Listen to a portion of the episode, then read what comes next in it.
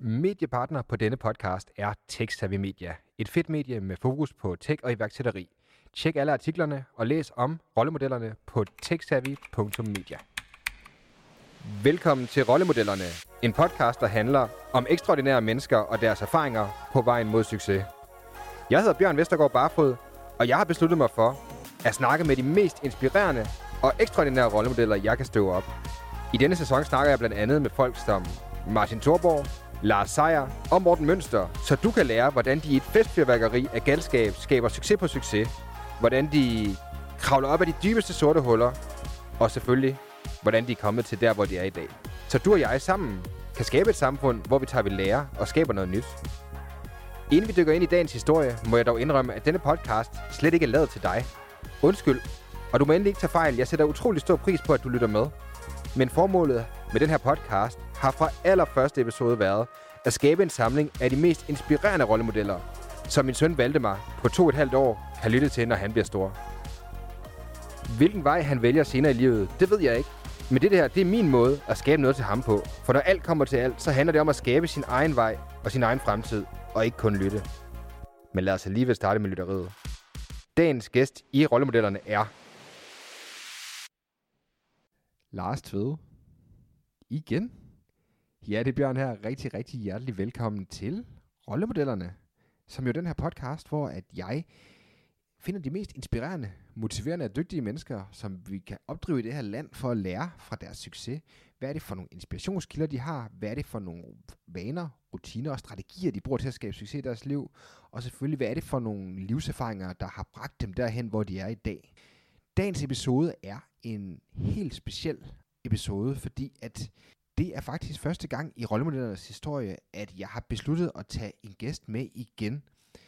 Selvom jeg har haft nogle af de mest inspirerende mennesker på besøg tidligere, folk som Lars Seier og Martin Thorborg, Sofia Manning og så videre, så har jeg egentlig prioriteret at så få nye gæster med hele tiden. Men øhm, jeg må jo også bare sige, at øh, det er bare sådan, at nogle gange, der er der nogle episoder, som bare performer super, super godt og har fået ekstra meget positiv lytterfeedback. Og det var faktisk øh, lige præcis det, jeg oplevede med den første episode, vi havde med Lars Tvede. Der har været klart flest lyttere. Det er den, som folk har rost mest, og det er jo egentlig også en indikation på, at øh, selvfølgelig primært, at Lars han er vanvittigt skarp, og har nogle sindssygt stærke, stærke pointer og erfaringer, som han, øh, han er god til at formidle videre. Jeg synes, den første episode, vi havde, hvis ikke du har hørt den, så tjek den ud. Den er rigtig, rigtig god. Lars han deler nogle meget konkrete strategier, både i forhold til, hvordan du skaber glæde og lykke i dit liv, men egentlig også, hvordan du skaber succesfulde startups. Med det i mente, jamen så øh, har jeg jo egentlig besluttet mig for at tage Lars med igen, men man kan sige, at der er selvfølgelig også det, at jeg kommer ikke til at lave en rerun, hvor vi sidder og går de samme ting igennem igen. Det vil selvfølgelig ikke rigtig give nogen mening, så jeg har selvfølgelig også gået og kigget lidt efter, hvad muligheden der kunne være for, at Lars og jeg kunne, kunne lave en endnu en uforglemmelig podcast. Og den dukkede op lidt af sig selv, hvis man kan sige det, fordi at øh, Lars han er jo netop blevet øh, færdig og har udgivet sin nye bog Super Trends, som er en rigtig, rigtig god bog, som jeg, som jeg kan anbefale. Men den handler rigtig meget om fremtiden. Den handler rigtig meget om, hvad der kommer til at forme vores verden fremadrettet. Og øh, det synes jeg egentlig var en rigtig, rigtig god mulighed for at tage en snak med Lars igen, fordi at det her med fremtiden, øh, hvad der kommer til at så ændre os som mennesker, er et enormt vigtigt spørgsmål at få besvaret. Og øh, det er egentlig også det, som er formålet med den her podcast. Vi øh, kommer til at snakke rigtig, rigtig meget om fremtiden selvfølgelig, men jeg har selvfølgelig taget det her twist. Der er ingen tvivl om, at Lars kommer til at svare på rigtig, rigtig mange spørgsmål øh, om, om de mest populære og dominerende teknologier, der kommer til at så skabe fremtiden. Og det kunne vi sikkert også lave en rigtig fin podcast om. Men på den anden side, så synes jeg også, det har en værdi, at vi prøver at finde ind til noget, som ligger i podcastens formål, det her med at klæde mennesker bedre på til at skabe succes i deres eget liv. Så det, der er blevet gjort med den her podcast, er, at vi har fokuseret rigtig, rigtig meget på netop, hvordan at man som menneske kan skabe succes i den nye fremtid, og selvfølgelig det her med, hvordan kan man som menneske egentlig kapere en fremtid, hvor at der kommer til at være rigtig mange svære beslutninger, fordi at teknologien kommer til at omstøde en masse ting øh, meget hurtigt. Og selvfølgelig også det her med, skal, har vi noget at være bange for? Er, er frygt en reel ting, øh, vi skal have i forhold til, hvordan fremtiden øh, kommer til at være? Det er nogle af de spørgsmål, vi forsøger så at besvare i den her episode af Rollemodellerne. Så som sagt, hvis du ikke har hørt den første episode med Lars, så vil jeg anbefale dig at gøre det. Det er nummer 16 i Rollemodellernes serie. Jeg vil også lige give et shout-out til Mads Fagerholt, som er Lars' medforfatter på iværksætterbogen. Det er også en af de mest lyttede episoder i podcasten Historie. Hvis du kan lide snakken med Lars her, så vil du også elske snakken med, med Mads Fagerholt. Det var faktisk allerede i episode 10, jeg snakkede med Mads. Så der er lidt podcast til dig at springe i gang med. Husk at, tegne, husk, at du kan abonnere på rollemodellerne inde i din foretrukne podcast-apps. Så får du en notifikation hver eneste gang, der kommer et nyt afsnit. Så på den måde så er det også nemmere for dig at følge med i alle de indsigter, du har. Jeg vil ikke sige så meget andet. En øh, rigtig, rigtig god fornøjelse med den øh, seneste episode af Rollemodellerne med Lars Tvede for anden gang. Rigtig, rigtig god fornøjelse med podcasten. Jamen uh, Lars, rigtig, rigtig, rigtig hjertelig velkommen til Rollemodellerne. Jo, tak skal du have. Er du sindssygt, hvor har jeg glædet mig? Ja, lige meget. Det er, jo, øh, det er jo en helt speciel lejlighed for os, kan man sige. Først og fremmest fordi, at du er den første gæst i øh, podcastens historie, der kommer med som for anden gang. Det øh, er jo egentlig også et udtryk for, et, at det var en fantastisk god podcast, vi lavede først. Eller også, at folk ikke forstod det, så vi skal prøve en gang til. det kan godt være, at vi bare skal tage et rerun, kan vi sige det. Nej, evident faktisk, på øh, noget af det, vi måske kommer til at snakke om senere, så kigger jeg jo også ind i de, de podcast, jeg laver, og kan se de ting, der fungerer rigtig godt, og hvor mange, der lytter til det. Og den podcast, vi har lavet sammen, er faktisk den mest lyttede podcast i øh, podcastens historie. Woo! Woo! så, hvis ikke der var varmt her i det her lokale, så bliver det det sikkert øh, i løbet af... Lars, øh, inden vi springer ud i spørgsmålene, så vil jeg jo egentlig godt lige komme med en lille disclaimer. Ikke så meget til dig, men til vores lyttere. Fordi at det er jo ikke så forfærdeligt længe siden faktisk, at øh, du øh, havde en artikel, eller var en artikel, hvor du udtalte dig i Berlingske, om dit syn på, på fremtiden, hvis man kan sige det. Og øh, det gav øh, det, man vel godt kan kalde en lille shitstorm. Sådan øh, more or less. Og øh, en af de ting, som jeg bemærkede i den debat, der kom efterfølgende, handlede rigtig meget om ikke egentlig en reel stillingtagen til det, du sagde, men i højere grad at skyde dig nogle ting i skoene. Politiske motiver for at sige, som du gjorde jeg vil sige, at man kan altid, man kan jo altid skyde folk øh, ting i skoene, uanset hvad de siger. Øh, formålet med den her podcast er ikke politisk. Formålet er, at vi har en fed øh, snak om fremtiden, for det er noget af det, som din nye bog Supertrends handler om. Så jeg vil bare sende en disclaimer ud til lytterne, at det kan godt være, at du måske ikke ideologisk, politisk er enig med Lars. Jeg håber, du vil se bort fra det, og forhåbentlig lytte til en rigtig god snak om fremtiden, og så egentlig øh, tage det for, hvad det er.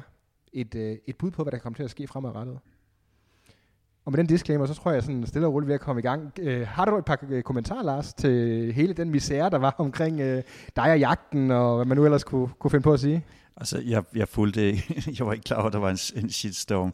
øh, men, øh, men jeg lagde godt mærke til, at der var nogen, der blev øh, pikeret over, eller i hvert fald en, der blev pikeret over, at jeg blev fotograferet på min båd. Øh, og det var egentlig en sjov historie, fordi at jeg blev interviewet på telefonen. Jeg var i Schweiz, og øh, så skulle jeg ned på båden, øh, fordi vi øh, var fire, som skulle planlægge noget, som vi jo lancerer nu, øh, som er noget, der hedder Futures Institute.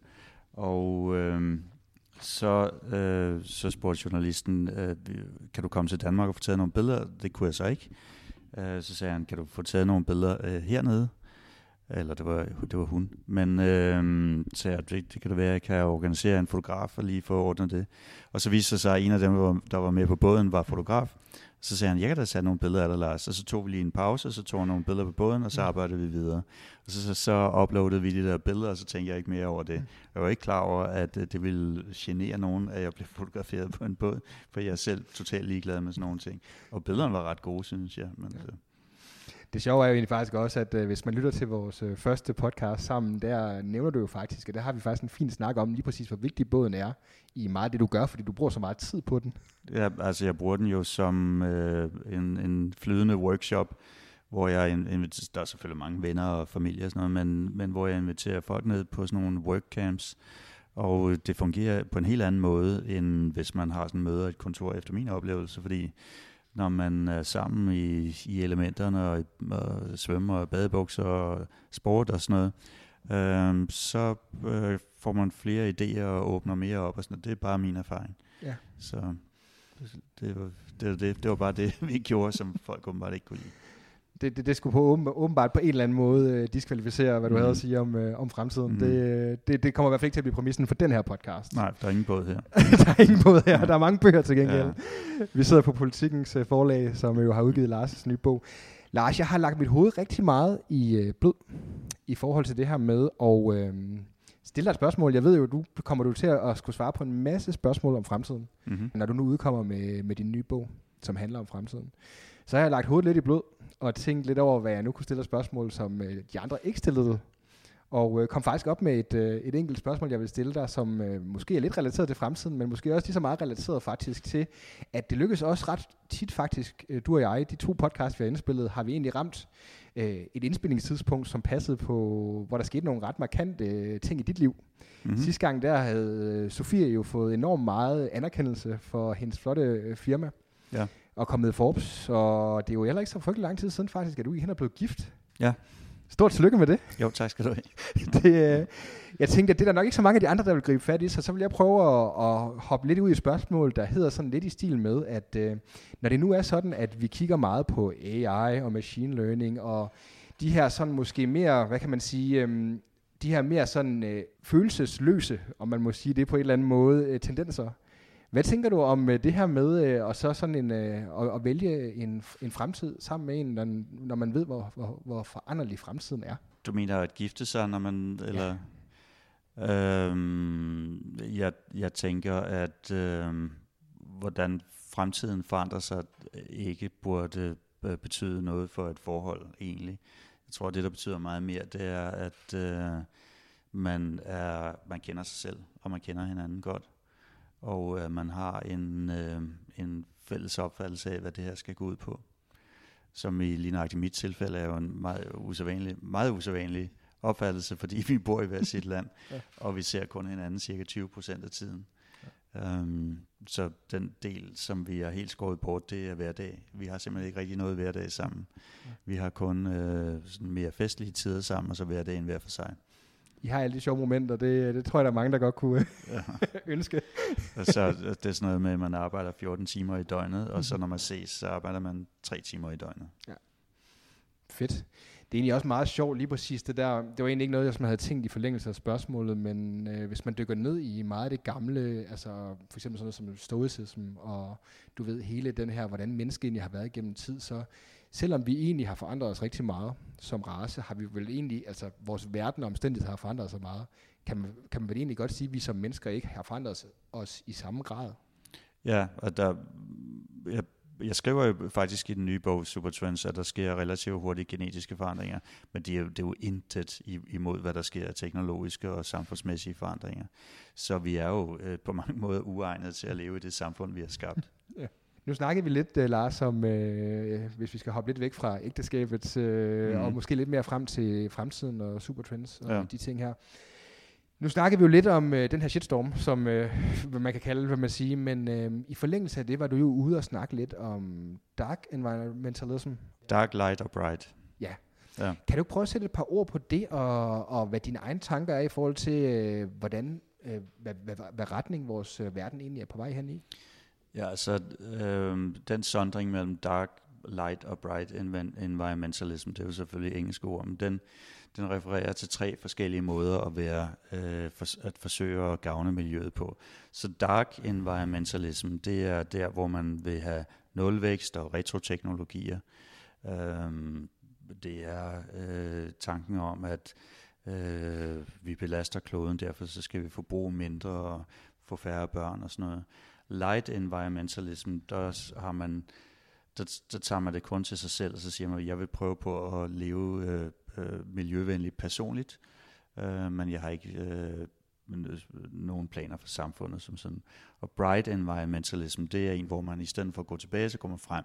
Så siger man, at løsningen på vores problemer, det er øh, nye teknologier, og vi skal satse meget på at udvikle og implementere de her teknologier.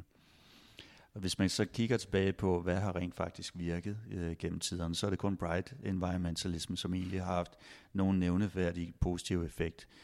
dark environmentalism efter min mening er ødelæggende og skaber større problemer, end det løser. Altså, hvis man kigger på de mest miljøvenlige lande i verden, så er det bedst metode til at vurdere, hvilket det er. Det er Global Environmental Performance Index, som bliver lavet af nogle øh, topuniversiteter sammen med blandt andet EU. Og øh, de har de senere år klassificeret Schweiz som det ren, reneste land i verden. Det er også, bortset fra øh, nogle få olie, øh, små bitte oliestater, så er det også det rigeste land i verden.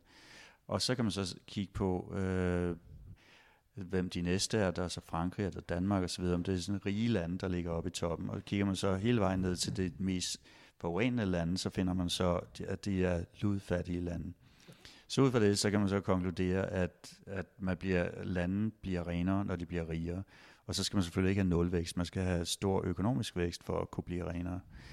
Øhm, noget andet er, øh, hver gang vi, det så ud som om, vi var ved at køre ind i en væg, fordi det vi lavede, det ikke var øh, øh bæredygtigt, øh, så man løste det ved at introducere nogle nye teknologier, som, som gjorde det på en bedre måde. Der er sådan en klassisk historie om et, i, i gamle dage i London, hvor der kom flere og flere hestepærer i gaderne, og så til sidst sagde folk, hvis det her fortsætter med flere og flere heste og flere hestepærer, så har vi til sidst halvanden meter hestepærer i alle gaderne. Men så opfandt man jo bilen, ja. øh, men de forurenede jo så noget, ikke? og så opfinder man elbilen, og på den måde så øh, kommer vi hele tiden med nye teknologier, som er mere effektive. Og man har jo i dag udviklet energiteknologier for lige at, at blive på den bane, som øh, kan være ekstremt rene. Øh, for eksempel thoriumenergi, som øh, hele dit livs energiforsyning kan komme for cirka en golfkugle af thorium. Øh, der øh, affaldet er ikke nær så forurenende som affaldet for traditionelle atomkraftværker, bliver relativt hurtigt neutraliseret. Øh, og man arbejder på at introducere kernefusion, hvor der ikke er noget affald overhovedet, og øh, hvor det samlede brændstof til at leve en, en moderne levestandard for et menneske, kan findes i to øh, batterier fra en notebook-computer, og så i vandet i et badekar. Og der, der, altså, vi er på vej hen til, at det er helt afsindigt rent, og helt afsindigt øh, store mængder af det, vi har. Øh, men det kræver altså forskning og udvikling. Det kræver, at øh, der er belønninger for at lave innovation. Uh, det kan man gøre på mange måder. Man kan uh, lave et generelt godt innovationsmiljø, men man kunne for eksempel også sige, for eksempel kunne de nordiske lande, eller EU, eller hvem det nu er, de kunne udløde, udløde en kæmpe stor pris, uh, en milliard dollars til den første, som får et kernefusionsanlæg til at fungere, ja. så det kan tilslutte strømnettet og køre uh, i en måned uden at gå ned, eller sådan noget. Det er vejen frem at det der med, at nu skal vi øh, øh, hade os selv og fyre med træfliser og sådan noget, det redder altså ikke verden. Nej, hvordan, øh, for man kan sige, der er ingen tvivl om, at klima er jo den varme kartoffel, der er i disse dage, og måske egentlig også kan man sige, jeg ved ikke om man kan sige på grund af, men der er rigtig mange, der siger Greta Thunberg øh, på det. Hvad er dine tanker i forhold til der, hvor vi er lige nu? Øh, det var jo egentlig også artiklen i Berlingske, handlede jo også lidt meget om, altså, hvordan at hvordan at, at vi egentlig måske var lidt bange for, som du selv siger, den dark environmentalism. Ja. Hvordan, øh, hvordan ser du sådan udviklingen på det, og, og, og går vi mennesker generelt set rundt og er for bange, synes du, i forhold til fremtiden? Eller, ja? ja, specielt inden for øh, områderne, at vi løber tør for ressourcer, og at øh, forureningen er helt ude af kontrol. Øh, der mener jeg, at den generelle tendens er, at vi er for bange. Hvis jeg lige tager det der med at leve tør for ressourcer, så har folk jo øh, helt tilbage til Malthus tid ment, at nu, var, nu ville vi leve tør for ressourcer. Malthus, han forudsagde jo i 1700-tallet, at der ville komme global hungersnød, fordi befolkningen voksede så hurtigt, og fødevareproduktionen ville vokse meget langsommere. Og det er jo gået lige omvendt. Altså nu er der mange flere, der har problemer med overvægt end undervægt. Ja. Øhm, helt generelt så er ernæringstilstanden i verden blevet bedre og bedre. Øhm, tager vi også noget andet inden for øh, ressourcer, så øh, sådan, øh, for eksempel estimaterne for, hvor meget olie der er i verden, øh, er jo vokset konstant. I 1920 mente den amerikanske regering, at der globalt var 60 milliarder tønder olie. I 1970, efter de har brændt langt mere end 60 milliarder tønder olie, og hvor der så, så ikke skulle være noget tilbage, der mente de, der var 570 milliarder tønder i år 2000, efter de har brændt en hel masse tønder igen, så mente de, der var 1000 øh, øh, milliarder tønder, og nu mener de, der er 1700 milliarder tønder. Ja. Og det, så deres estimat over, hvor, hvor meget der er tilbage, udvikler sig faktisk, det vokser eksponentielt, ja. samtidig med, at vi brænder det der forbandede olie.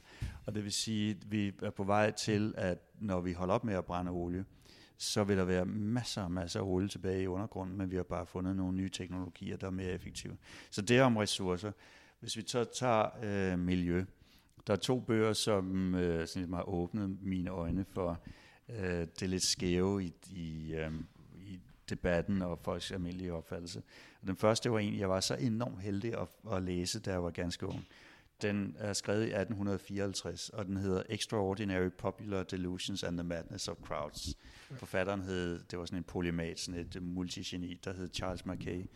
Og han beskrev bare masse hysteri gennem tiderne. Men det var selvfølgelig før 1854.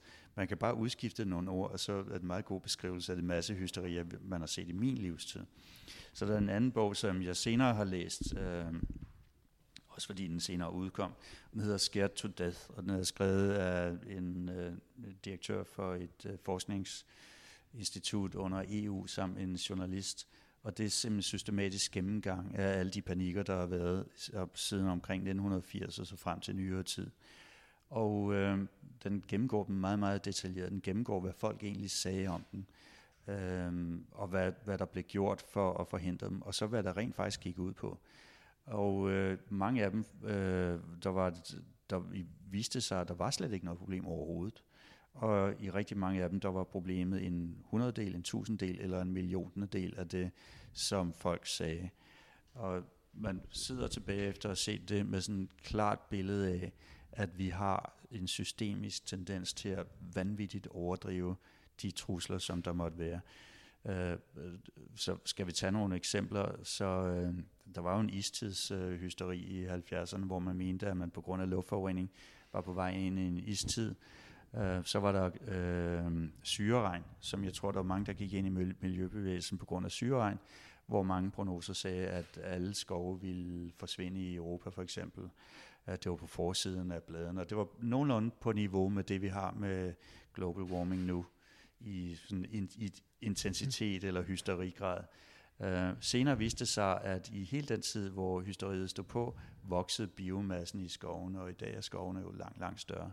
Man lavede så også en stor undersøgelse af, øh, øh, hvor påvirket var træerne af den her syreregn. Det, hvor man kunne så øh, påvise, at træerne faktisk voksede lidt bedre, hvis der var lidt mere syre i regnen, end der egentlig var. Så det var nærmest modsat. Så var der DDT, hvor man øh, fik forbudt øh, DDT overalt, og øh, som, hvor man senere har estimeret omkring 40-60 millioner mennesker døde af malaria, fordi man forbød DDT. Det er egentlig den største menneskeskabte øh, katastrofe nogensinde Uh, i hvert fald øh, på niveau med boksopstanden i Kina og sådan nogle af de aller, aller værste ting, der er sket. Uh, det viser bare at være forkert. Og det er en af dem, der påviste, mens øh, hysteriet stod på, det var en amerikansk professor, som startede hver forelæsning med at spise en skefuld DDT foran sine studerende, og sagde, at det er ganske ufarligt for mennesker. Og senere blev der lavet nogle forsøg, som indikerede, at DDT ikke skabte kræft, men tværtimod kunne modvirke kræft. Og, og så nu er det så blevet genindført som en ud af mange uh, tiltag, man kan bruge for at, at bekæmpe malaria, fordi malaria er virkelig rædselsfuld. Den bog, den gennemgår også en hel masse sygdomme, altså mad cow's disease, hvor der var prognoser om, at, millioner af mennesker ville dø osv. Der var også Y2K, det der med, at computeren ikke ville fungere uh, nytårsaften år 2000. Jeg skal da tillade, øh, tilstå, at nytårsaften år 2000, der var jeg i Chamonix med min familie, og vi var sådan rimelig spændt på, om alt lyset ville gå ud og sådan noget, øh, da klokken blev 12, og der skete jo ikke en pind. Og det var så vi, senere vist sig, at, at i hele verden, der var sådan tre-fire ting, der gik galt, og det var sådan øh, næsten intet. Øhm, så er der øh, masseudrydningsvåben i Irak, øh, som der jo heller ikke var noget af, og så videre. Så øh, man skal altså have en slags bullshit-filter her i verden, synes jeg, og øh, øh, det kan godt være, at det, det er noget, man udvikler øh, lettest, når man bliver lidt ældre i hvert fald. Men, men øh, jeg synes, det er meget vigtigt at gå hen og kigge på, de, på, de, på fakta. Og øh, nu startede med at nævne global warming, og, og den måde, det bliver fremstillet i pressen, det er jo altid sådan noget med, at uh, the hottest month, eller the hottest year on record. Langt de fleste mennesker, de vil opfatte, at det betyder, at det er det varmeste år nogensinde. Det er det overhovedet ikke. Det er, altså, der skete en global opvarmning. Øh, de sidste 600.000 år har, har vi haft istid øh, cirka 90 procent af tiden, og så er det så blevet afbrudt øh, med cirka 100.000 års mellemrum af en kortere opvarmningsperiode på mellem, jeg tror det er 4.600 og 20.000 år. Øh, og vi er nu inde i, inde i en af de her midlertidige opvarmningsperioder. Den startede for 11.700 år siden, hvor temperaturen pludselig spontant blev 9 grader varmere og så steg vandstanden i havene med 130 meter. Så i de 11.700 år, der så har forløbet den her varme periode, har vi haft otte perioder af episoder af global warming. Og det er den 8. af dem. Det er den 9. hvis vi regner den med, hvor vi kommer ud af istiden. Og kigger man på det på en langsigtet graf, så er, er vi så kommet op til at ligge sådan nogenlunde i midten af det her interval. Men det er bare slet, slet ikke det indtryk, man får af alle de historier og ting og sager, der er i pressen. Og det, jeg ikke forstår, det er, hvorfor, hvorfor viser man bare ikke tingene i perspektiv og fortæller hele historien? Ja. Ligesom når man fortæller, at der, der er mennesker, der er døde på grund af opvarmning, men man fortæller ikke, at der er færre mennesker, der er døde øh, på grund af ekstrem klima, fordi det er normalt afkøling, som, som dræber flest mennesker. Så det er hele tiden øh, ubalanceret og uden perspektiv. Og så er det, at en hel masse mennesker, som måske ikke er så tilbøjelige til at læse statistik og rent og dykke ned i de videnskabelige rapporter, bliver helt grebet af det der, og, og så kommer det helt ud af proportion. Ja. Det var et meget langt svar, så du kan stille to spørgsmål til, så vi brugt, så vi brugt vores tælletid. Det var faktisk sjovt, for jeg har lige to mere, øh, sådan i forlængelse af det, ja. øh, er det, er det, det gode lange svar, du gav, Lars. Ja. Det første, tror jeg, jeg vil gå ind i, det er det her med, at som du selv siger, øh, jeg fangede lidt det cue, du sagde i forhold til det her med at hvad man siger, give en eller anden kæmpe price øh, mm. for at folk for at løse konkrete problemstillinger, ja. vi har i verden. Og det er jo noget af det, som jeg ved, X-Prize øh, ja. har gjort. Ja. Øhm, når vi snakker X-Prize overordnet set, øh, du ved, Peter H. Diamandis og Abundance ja, ja, og alt det her, ja. som jo også er et meget øh, interessant perspektiv, nogle gange måske også lidt forførende, så tror jeg i hvert fald, noget af det, som jeg tog med fra, har taget med for det, det er, at der er noget i det, men en gang imellem kan det også godt blive glorificeret hvis du kan følge mig. Det der med, i hvert fald når man hører meget med det der med, du ved, Singularity University og mange af de der ting, hvor at der er et meget positivt syn på fremtiden, måske næsten, altså i min optik, for positivt, hvis man kan sige det er det mig, der står alene med den? Det er jeg sikkert ikke, men, men det her med, hvordan ser du det med at have været overdrevet optimistisk for fremtiden, kontra måske at være mere realistisk, som egentlig det, jeg hørte dig lidt plædere for her, at man skal i hvert fald som, så, som sådan tage, forholde sig kritisk til de informationer. Ja, så nu, øh, jeg har, jeg har faktisk ikke været på øh, Singularity University, men jeg kender jo til Diamantis og har øh, set, set mange af de, hans taler og, og har læst hans bøger, som jeg synes er fremragende. Øh, men jeg synes, øh, at hvis, hvis man kigger på øh, statistikker over, hvordan verden er forløbet de sidste 200 år, så er der fuldstændig over, overvældende øh, evidens for, at verden bliver bedre. Og øh, den bliver bedre på alle mulige parametre. Altså folk øh, lever længere, de bliver sundere, øh, de bliver lykkeligere, øh, de bliver fredeligere osv. osv. Så øh, det ville være for mig sådan virkelig forbløffende, hvis de kurver skulle knække. Fordi det er ikke kun, at man kan se nogle kurver, man kan jo også forstå, hvad det er, der skaber det. Og det, der skaber det, det er øh, noget af det, jo, som, som min bog handler om, de underliggende kræfter, men det er jo øh, i høj grad innovation, som er en uendelig proces. Øh, øh, en uendelig eksponentiel proces, som bare gør teknologi bedre og bedre på en alle mulige måder. Men også kombineret med for eksempel det, man kalder the civilizing process, altså civiliseringsprocessen, hvor folk bliver mere fredelige, hvis de samarbejder mere, og hvis de bliver mere velstående. Det andet spørgsmål, jeg havde, Lars, det var i forlængelse af det, vi snakkede om tidligere. Måske ikke så meget i forhold til øh, det med X-Prize, men det var mere med, at du sagde det her med, at man som menneske skal have et meget veludviklet bullshit-filter. Du sagde også selv lidt, at måske kommer det lidt mere med alderen, men øh, hvis man nu skulle sidde derude og være en ung lytter, der har lyst til at få udviklet sit bullshit-filter øh, lidt hurtigere, end ved blot øh, at vente med tiden, hvad vil du, hvad kan man sige, hvis man skulle tage et rationelt, sundt syn på, hvordan vi er i verden. Øh, det er jo også, kan man sige, noget af det, som jeg går ud fra har været en af dine kernekompetencer som investor. Hvad vil du råde vores unge lyttere til at gøre så, for at få veludviklet øh, sådan et bullshit-filter? Jeg tror, at læse de to bøger, jeg refererede til, Extraordinary Popular Delusions og øhm, øh, Scared to Death, er et godt bud. Øh, I øvrigt så er noget af det jo også øh, behandlet i min bog, Det Kreative Samfund, men øh, det er lidt klat at re- reklamere for sin egen bog, men kan ikke lade være. Altså, jeg skamrosen jo sidste gang, vi snakkede Ja, sammen, så, ja, men, men det var dig. så det er lidt nemmere, når andre gør ja, det, ikke? Ja.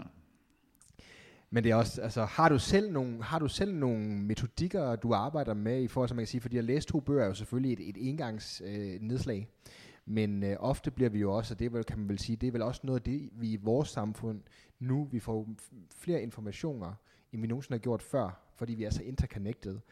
Har du nogle egne, nogle, nogle, hvad kan man sige, nogle, nogle måder, hvorpå du selv sørger for, at du får sådan relevant input, eller forsøger du egentlig bare at udvide din horisont, og så sortere det væk? Ja, det har jeg. Øh, det ene er, hvis man skal øh, benytte videnskabelige studier, så vil jeg altid først gå efter et metastudie.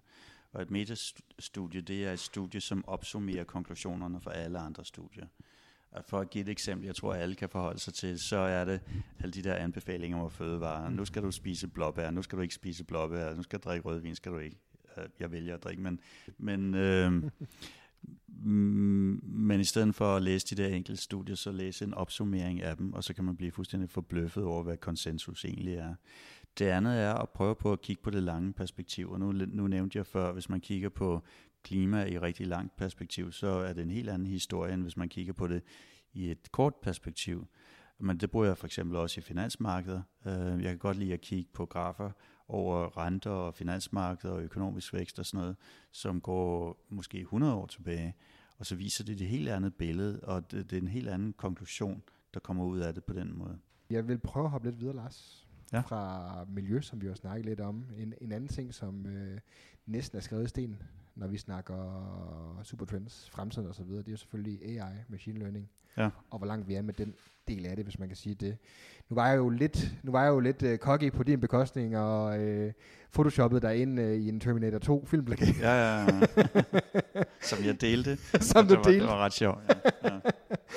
Ikke for at sige, at du var Arnold, men måske mere for at sige, at, øh, og egentlig også som sjov oplægger til det spørgsmål, som, som kommer her, fordi at øh, superskurken i øh, Terminator-filmene er jo Skynet, som er den her AI, der er gået fuldstændig amok og har Ja. overtaget verden. Øh, Ja. Og så kan man jo grine lidt af, at det er en filmreference tilbage fra 80'erne, men samtidig så tror jeg egentlig også øh, et eller andet sted, jeg kan fornemme, at mange mennesker går med en reel frygt for det her øh, AI, og hvor det er på vej hen og så videre. Så hvis jeg skal starte med det første spørgsmål angående det, har vi noget at frygte? Er øh, Skynet øh, lige på trapperne, eller hvordan? Øhm, vi har noget at frygte. Øh, der er i øvrigt en rigtig god beskrivelse af, hvordan det kan gå galt i en bog, der hedder Future Crime, som handler om cybersecurity. Men øh, sådan overordnet, så, så tror jeg, at, at fordelene ved, ved øh, de her teknologier vil overgå ulemperne med sådan en faktor 1000 til 1 eller 99 til 1 agtigt Øhm, man skal jo lige huske på, at det, det, det ville være virkelig bizart at slippe et computersystem løs, øh, som har en mulighed for at lave nogle rigtig dårlige øh, ting for menneskeheden, og slet ikke gøre noget forsøg på at kontrollere det. Øhm, hvis, hvis vi skal sætte tingene i perspektiv, så kan vi kigge på biler. Altså vi, biler er jo meget populære. Der er øh, hundredvis af millioner af biler i verden. Øhm, de dræber rent faktisk en halv million mennesker om året, cirka. Og et, og, og et gigantisk antal mennesker bliver invalideret af biler. Så der er store ulemper ved biler. Fordelen er åbenbart så meget større, at alle mennesker alligevel køber biler. Alle, alle lande tillader biler. Uh, internettet. Internettet er fuld af virus, og viruser, som stjæler folks penge og ødelægger deres computer osv. Man kan selvfølgelig bare lade disconnecte sig selv fra internettet, men det gør man jo ikke, fordi fordelen er større. Og, og sådan noget, det ser vi bare igen og igen og igen. Og derfor så tror jeg også, det bliver det samme med AI. Ja, fordi man kan sige, der er jo, det vil sige, hvis jeg har lyttet lidt til den, øh, den amerikanske investor, Naval Ravikant, som, som har nogle ret interessante tanker om det, og han mener jo, at vi er stadigvæk på sådan et lavt niveau i forhold til AI, øh, hvor man kan sige, bare, altså bare uh, artificial uh, general intelligence, altså overhovedet Mm. løse altså helt normale ja. problemstillinger AI-mæssigt.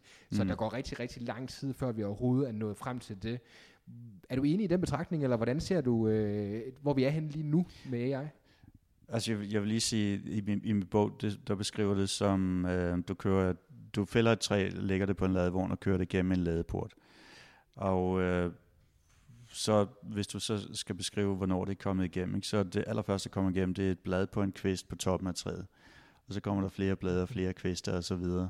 Så øh, uh, computer har jo overgået mennesker inden for visse områder allerede i 70'erne. Altså den regnmaskine, jeg havde, øh, da jeg var ung, øh, og den var jo langt bedre til at lave visse beregninger, end, end jeg nogensinde kunne blive. Og så er de løbende så over og hælder os på flere og flere ting. Så der er ikke, det er ikke for mig sådan et magisk punkt, hvor uh, general intelligence er overgår mennesker, som er det vigtige. Det er, sådan, er der nogle af de, de, de blade eller grene, som kører igennem ladeporten, som har mulighed for at skade os. Og det er der selvfølgelig. Um, men igen, jeg, altså, min konklusion er, at, øh, at problemet er langt mindre end fordelene. Uh, lad mig give et eksempel. Det er kvantecomputing, som er en kæmpe stor mm. gren på det her træ. Ja. Så uh, kvantecomputing, som i øvrigt uh, mange for 10 år siden troede overhovedet ikke ville fungere før 2050 eller aldrig, det, fungerer, det begynder nu at fungere. Men uh, der er mange, der mener, at vi ikke er så forfærdeligt mange år fra, at det kan bryde standard encryption-koder. Og når det kan det, så kan onde mennesker sidde og tømme bankkonti, og andre mennesker, de kan mine alle de eksisterende bitcoins på 5 minutter osv. Um, øhm, så det er sådan en udfordring, og den udfordring, det er jo ikke en, det er faktisk ikke en kunstig intelligens udfordring, det er bare en anden computergenereret udfordring, vi får. Men vi ved, det kommer, og der er allerede folk, der arbejder med post-quantum uh, encryption, altså hvordan vi kan lave encryption, når kvantecomputerne kom der, kommer dertil. Det er vel også en af de generelle, hvad kan man sige, øh, egentlig måske lidt i, i forlængelse af Peter H. Diamandis og så mange af de andre ting, vi snakker om, men der er vel også der er vel også generelt konsensus faktisk på, at, at mange af de problemer, der opstår, der sidder også nogle ekstremt skarpe mennesker og forsøger at modvirke de her ting, ja. så, man egentlig, så man egentlig forsøger at imødekomme nogle af de ting, der sådan ligesom ser, og mange af tingene kan vi måske ikke engang se på nuværende tidspunkt. Ja, altså cybercrime er et, et godt øh, eksempel på det. Jeg, hvis man læser nogen, som vil skrive en bog eller en artikel om, hvorfor, hvor slemt cybercrime er, øh, så lyder det helt forfærdeligt, og der er jo estimater over, at øh, omkostningerne til det i form af ødelæggelse og, og forsøg på at forhindre det osv., er større end vores øh, udgifter til skolesystemet i verden. Øh, så på den måde er det stort. Øh, men jeg opfatter, at det er en faldende andel af vores, øh, vores, om, eller vores fordel ved at bruge computere. Altså, øh, da de første computere øh, blev tilsluttet til internettet, altså, der var, altså, der var vildt mange viruser, og, vildt, og computer gik ned, og der blev ødelagt osv. Øh, jeg har personligt ikke haft nogen problemer i mange, mange år. Øh, nu håber jeg ikke, at jeg opfordrer nogen til at prøve at teste mig på det. Uh, men men altså, for langt de fleste mennesker er, er oplevelsen blevet mere stabil, end den var tidligere. Man kan sige, Lars, øh, når vi snakker eksponentiel vækst, og noget af det, som du også har snakket om tidligere, og så videre, og som det også det, som det quantum computing et eller andet sted jo egentlig også er et udtryk for, at vi kommer til at kunne meget mere, fordi vi hele tiden får accelereret udviklingen. Man kan sige, at verden bliver meget mere dynamisk og global, fordi at der er de her ting. Øh, vi som mennesker øh, vil blive udfordret i forhold til det med at trives øh, med omstilling, med forandringer osv. osv. Det er noget af det, når jeg tænker meget om, øh, om fremtiden, så tænker jeg meget, hvordan vi som mennesker er i stand til at cope, cope med det her, øh, den, den omstilling, der kommer til at være for os. Øh, mange af de sådan, det, som vi betragter vel næsten som livspræmisser, kan ændres næsten på, du ved, år for år. Mm. Har du nogle konkrete råd i forhold til det her med, hvordan at det, den enkelte lytter vil kunne blive bedre til det her med at, at cope med en foranderlig verden, hvis man kan sige det? Jeg ved ikke, om det bliver for spacey, det spørgsmål, men... Det er, det er, det er ret spacey i hvert fald, vil jeg sige, men uh, at det er klart, at det giver kæmpe muligheder, at man kan øh, unge mennesker, de kan tage deres uddannelse i forskellige steder, og man finder en partner, som bor i et andet land, og som mig, en, der bliver gift med en, der bor i et andet land, osv sikkert meget fleksibilitet, man har, sikkert mange muligheder, det giver. Men det fjerner jo også øh, fordelen ved det, det nære forhold. Altså det der, hvor man bor tæt på sine bedste forældre og sine børn og børnebørn og, og det hele, og den kontinuitet og, og fællesskab og varme. Der er jo noget af det, der ryger øh, undervejs. Og øh, der tror jeg, at man skal tænke meget på sig selv og sige, hvad er det egentlig, jeg trives med, og, og dem, der er omkring mig hvad trives de med, og, og så sige, altså man har jo mulighed for at vælge her. Du kan sådan set, i, som samfundet i dag, kan man jo vælge at flytte ind i et, et kollektiv på landet, øhm, og, og lave sådan en Noahs med, med to høns og, og så videre. Man kan, lave, man kan leve på mange forskellige måder, så, så det er jo muligheder, det er jo, det er jo ikke tvang, alt det her teknologi, øh, som vi har. Og folk er, der er jo bevægelser, hvor folk begynder at, at melde fra på forskellige ting. Øh, Øh, ligesom den der bog Sluk, ikke? om at øh, vælge sociale medier fra, hvis du synes, det er et problem. Eller vælge dem fra noget af tiden. Og det kan man gøre med alt muligt. Ja, fordi man kan sige, jeg tænker også rigtig meget på det der med, at, at jeg tror rigtig, rigtig mange mennesker, øh, moderne mennesker, hvis man kan stille sig på det udtryk, øh, har både sådan det her med, at de har måske lidt det her shiny object syndrome, øh, hvor man jagter øh, den næste, du ved, gyldne mulighed. Et, ja. Og så er der selvfølgelig også det her med, man også har et FOMO, som man simpelthen er bange for at misse. Du ved, komme med på den bølge, som kommer til at redefinere. Hvordan ser du det der med, altså, og så turde, ture og så vælge noget fra, øh, lidt i forlængelse af det med, sådan, vi snakker om med sluk kontra og tilvælge andre ting. Jeg går også ud fra, at du er nødt til at træffe nogle markante valg og fravalg, for, både som investor, men, men egentlig også som, som menneske, Lars, hvis man kan sige det. Ja, øh, jeg tror, det er enormt nyttigt at tænke på, øh, hvornår man er lykkelig. Øh, det er sådan noget, jeg godt kan lide i et, jobinterview, øh, og så spørge folk om, i, det, i alt, alt det, du har lavet i dit liv, dit arbejde, dit fritid osv., hvornår føler du dig som en fisk i vandet? Hvornår trives du virkelig? Kan du fortælle, hvorfor du trives ved lige nøjagtigt det. Og det kan man jo gøre med sit liv sådan helt generelt. Øh, de der lykkelige, lykkelige stunder, hvad er det, der gør dig så lykkelig? Og så, og så tænke, hvis det her gør mig så lykkelig, er det noget, som kræver, at jeg skal jagte afsted, og øh, kræver det mange penge, eller hvad, hvad, hvad gør det? Og der tror jeg rigtig mange gange, så man kommer frem til, at det gør det egentlig ikke. Det er noget med for eksempel nærvær med nogle mennesker, og det er noget med tid, det, øh, noget med sanselighed. Øh, det kan være, at du bliver øh, enormt lykkelig af at, at sidde og høre noget jazzmusik, som du har øh, adgang til nærmest gratis. Øh, ikke rigtigt, eller, eller, eller bare at have en, en dag, hvor du ikke skal lave noget, hvor du bare er sammen med de mennesker, du holder mest af. Så det øh, glemmer vi måske, fordi der er så mange muligheder. At, øh, at vi kommer til at, og, og hvad hedder det, når man sappe gennem livet, ikke? at nu skal man det og det og det og det og det. Øhm, og så på et tidspunkt, så tænker man, eller så bør man tænke, hvorfor skal, altså folk der, folk der sapper, de ser sådan to sekunder af hver film eller hver kanal og så videre, så til sidst har de intet set. Og så hvorfor ikke sige, jeg vil gerne se den her film, eller den her sportsbegivenhed, jeg vil gerne se den hele, og jeg vil ind i det, altså jeg vil virkelig opleve det. Og det skal vi også gøre med livet. Ja. Jeg lader lige, øh, jeg lader lige uh, stillheden lige lidt, fordi det er en skide, skide stærk pointe, som, som kræver at blive understreget lidt, Lars. Uh, super, super, super godt input. Det kommer ikke til at blive det blødeste overlæg til det næste spørgsmål, tror jeg, når vi lige mm-hmm. er kommet op på uh, en så fed tangent. Men um, to spørgsmål, som jeg egentlig vil stille dig. Det første spørgsmål er det her med, vi snakker lidt om den der usikkerhed, der er forbundet med det, og nu snakker vi også lidt om, hvordan man kan vælge til mm. på baggrund af lykke, men selvfølgelig også vælge fra, hvis man kan sige det. Men den usikkerhed, øh, grund til, at jeg stiller det der spørgsmål, det er fordi, at det er ikke så lang tid siden, jeg øh, læste den bog, der hedder The Hard Things, About Hard Things, ja. som øh, Martin Thorborg faktisk har øh, anbefalet tidligere podcast, og jeg synes, den er ret fed.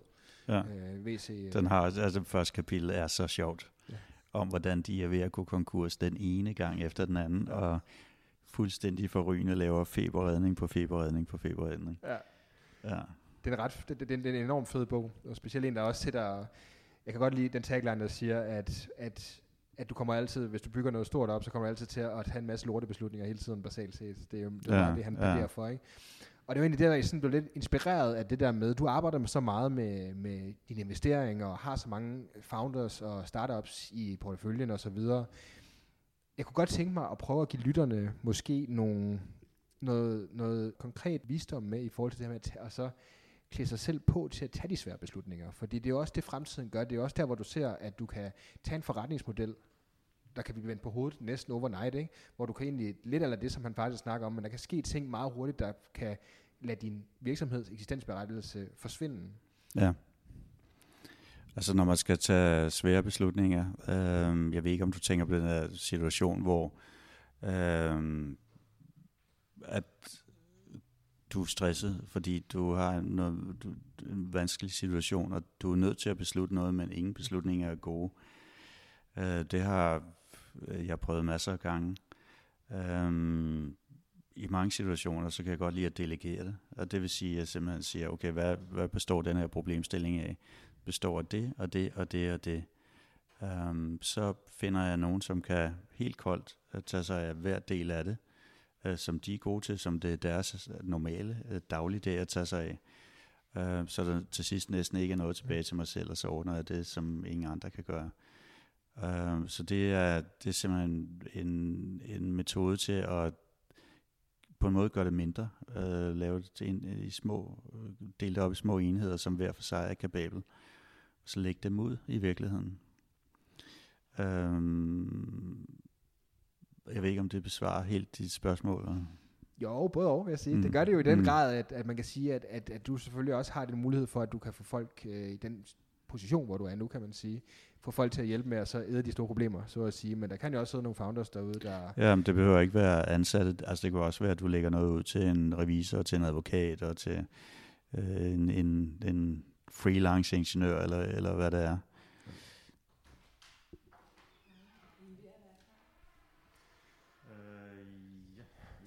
Det bare fordi, jeg ved, du skal ud af døren kl. 17.00 dut. Ja. Så det jo bare for at give jer en warning. Ja. Ja. Hvor, lang, hvor langt er klokken nu? Bare lige Den er kvart i. Den er 12 minutter. 12 minutter i. 13 minutter i. Så tager vi 8 minutter til. Okay. Er det sådan noget? Ja. Alright. Ja, jamen det svarer jo også super godt på, øh, på, på det spørgsmål, kan man sige. Og det der med, hvad er det, man siger, hvordan er det, man spiser en elefant? Det er en bid ad gangen. Ja, en bid ad gangen, ja. Bare lave det, altså lave det, opdel det, Ja. og så i mindre enheder, du kan overskue hver for sig. Spændende, Lars. Øhm, vi snakkede lidt om min søn, inden vi gik på. Mm. Han er jo en uh, stor grund til den her podcast, at vi i det hele taget sidder Ja, her. det kan jeg forstå. Ja. Øhm, når jeg sidder og tænker lidt på udsigterne for ham.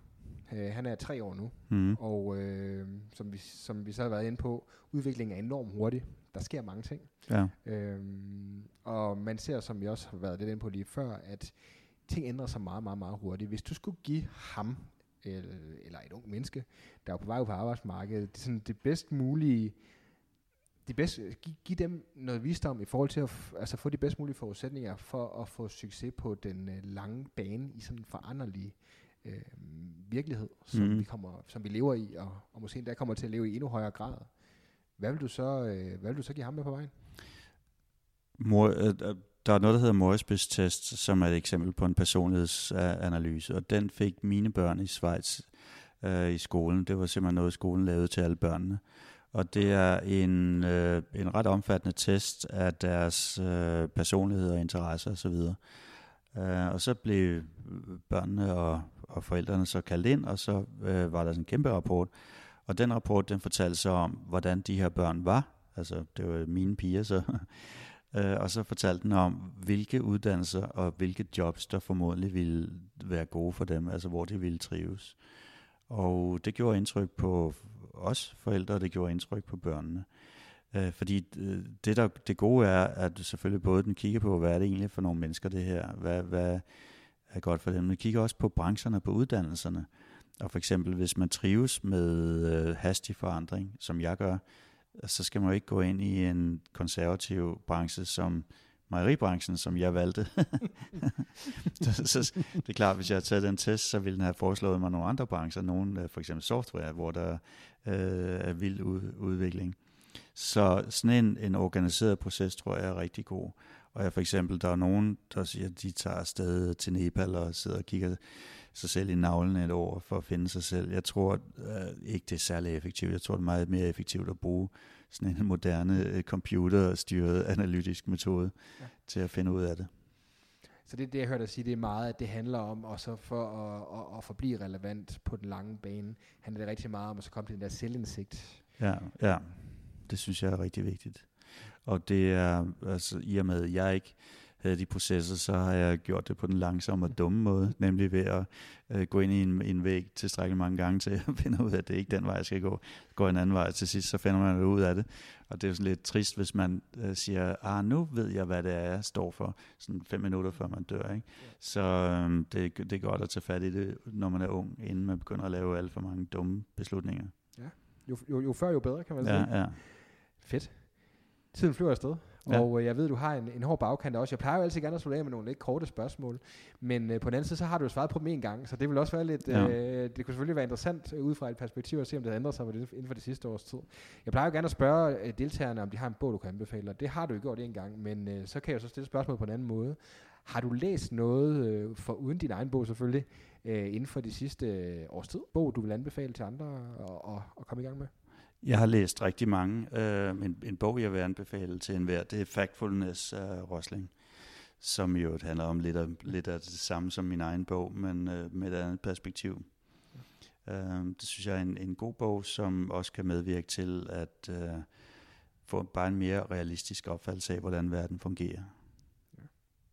Factfulness af Hans Rosling er, Ja. er givet videre. Jeg plejer også gerne at spørge til sådan lidt mere sådan livsvisdomsrådsagtige ting, men øh, igen har vi jo svaret på det, så lad mig stille det spørgsmål i stedet for. Har du, Lars, inden for de sidste tre års tid, hvilken vane eller rutine har du implementeret i dit eget liv, som har gjort den størst positive forskel øh, for dig? Uh, nu er mit, mit liv jo ændret sig øh, voldsomt inden for de sidste tre års tid. Jeg, jeg er begyndt at bruge Slack. Ja. Uh, og det er, det er jo bare en app uh, til teamwork, uh, og det gør bare, at uh, team er meget mere effektivt sammen. Er det noget, du bruger til alle de forskellige virksomheder, du arbejder sammen med, eller er det mest Ikke alle, men jeg bruger det til en række virksomheder. Ja. Så jeg vil sige, kombinationen af WhatsApp, Slack og Trello er ret effektiv for mig. Du bliver altså nødt til at stille lidt øh, opfølgende spørgsmål, fordi at jeg er jo meget inspireret af David Heinemeier Hansen, som, er, som kører Basecamp, og de har en helt remote virksomhed. Mm-hmm. Hvordan øh, i forhold til hele det der remote, øh, og så bygge virksomheder, øh, man kan sige, med folk, du ikke på den måde sidder sammen med, hvad er dine tanker egentlig om det, sådan med muligheden for at så skabe succes, selvom at du kan sidde med et team, der er sammen, der er sådan overalt i verden basalt set? Det har jeg haft en del samtaler med øh, Jørgen Larsen om, Jørgen Larsen fra Trifork. Ja. Det, han har en virksomhed, som øh, har 800 ansatte, men de er opdelt i teams på 10-40 mennesker, som er ret autonome. Og derudover har de skabt omkring 100 spin-off virksomheder, så en meget, meget decentral virksomhed med folk alle mulige steder. Og øh, det han siger, det er, inden for et team, der er det bedst, at de enten alle sammen er remote, eller ingen af dem er det.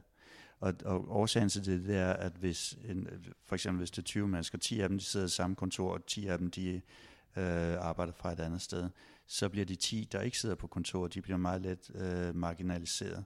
Så der opstår sådan to klikker, eller en klikker, og så dem, som er outside. Men hvis de virksomheder, som er helt remote, kan være afsindig effektive, så det er jeg en stor tilhænger af. Og jeg er øvrigt selv øh, i høj grad remote øh, worker. Ja. Og det, og det øh, jeg synes jeg øh, går fint. det må man sige. ja. Lars, tiden flyver afsted, og jeg ved, du har en hård, hård bagkant. To hurtige ting, jeg vil slutte af med. For det første, hvornår er det nu, at Super Trends den, øh, har premiere? Jamen, den øh, har premiere den 17. Øh, Så det vil sige i morgen. september. I morgen, ja. Ja. Så det vil sige, når den her udkommer, så måske øh, Ja, sidste ja, uge. Men ja. øh, ja, fedt. Er der noget andet, du vil tilføje til den her samtale, vi har haft om, øh, om mennesker og om fremtiden? Øh, jeg, jeg, vil jo, jeg vil bare sige, at øh, nogle af de store trends, der er i fremtiden, det er selvfølgelig først, at øh, vi begynder at styre mere og mere med software. Den proces har været i gang hele vores liv, men nu kan vi også kode biologi, så den øh, øh, bliver mere og mere intens. øh, øh, og det software, software breder sig jo også ud med Internet of Things osv.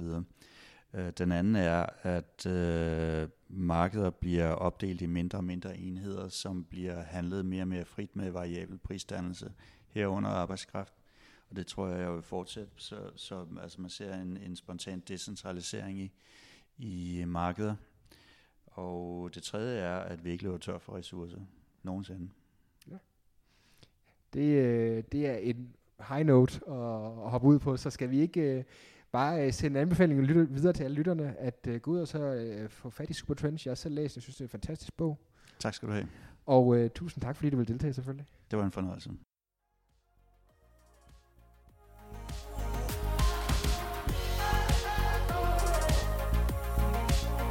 Tak for din tid. Tag ud i verden og skab noget godt. Og husk at fortælle alle dem, du møder på din vej, om rollemodellerne.